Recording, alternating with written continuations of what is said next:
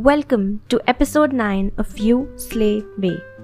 I hope you're all doing very well and taking all the necessary precautions in these testing times. Moving on to today's episode, I have an appeal for you.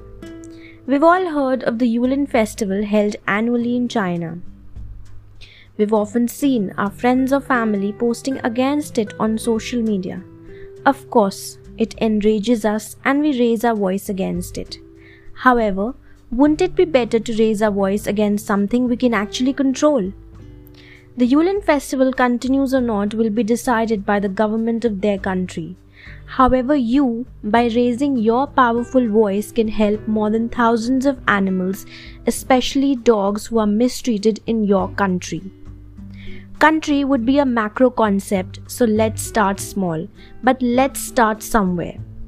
During the lockdown itself, when people were supposed to be confined into the walls of their homes, various incidents and videos have surfaced where stray dogs can be seen mistreated, beaten to death, tied to a heavy rock, and thrown into the water, and so much more. My heart aches to see all of this. Man is short for human, but do we have humanity left in us when we resort to such things? An old adage says man is a social animal. I say man has now been reduced to an animal.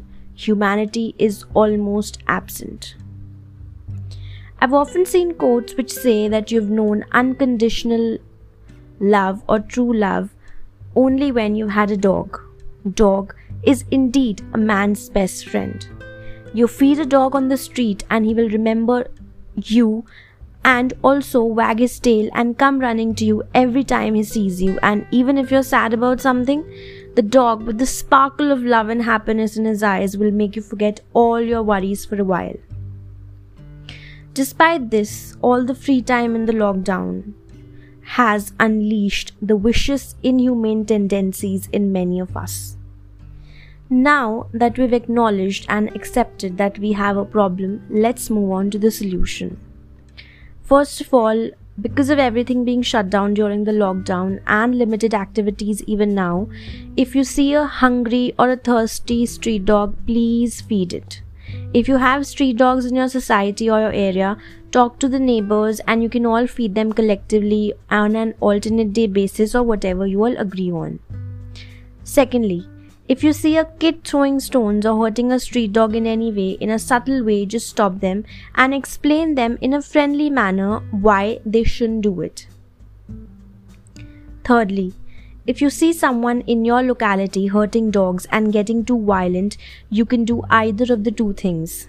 Either stay at a distance, and if you think talking can solve the issue, then ask the person to stop this right away please, please, please do not speak aggressively.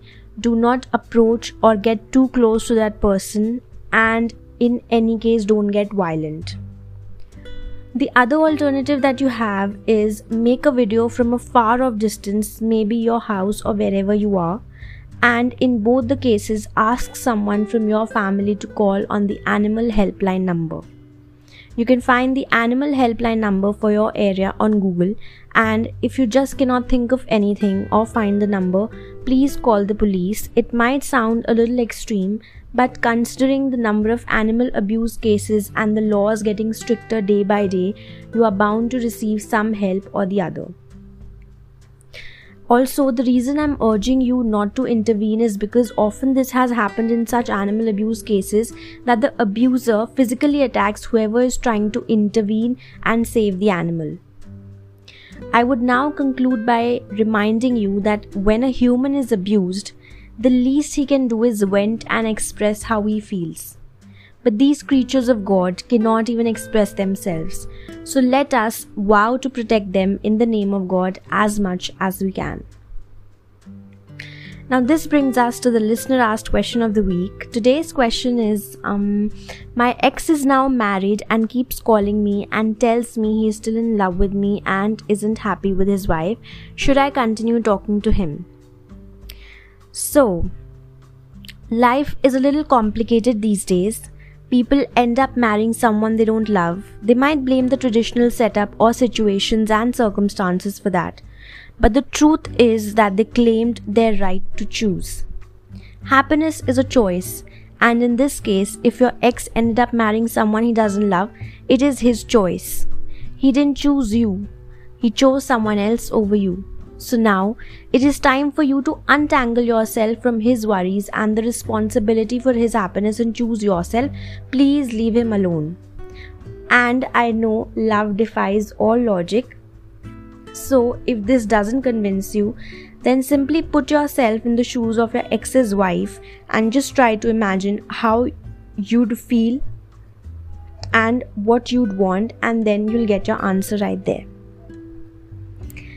I would like to remind you all again that you can send in your listener asked questions or any suggestions or feedbacks to the email ID provided in my podcast description, and I will surely reply you back. Thank you so much for listening. I'll see you next time. Stay safe, stay blessed.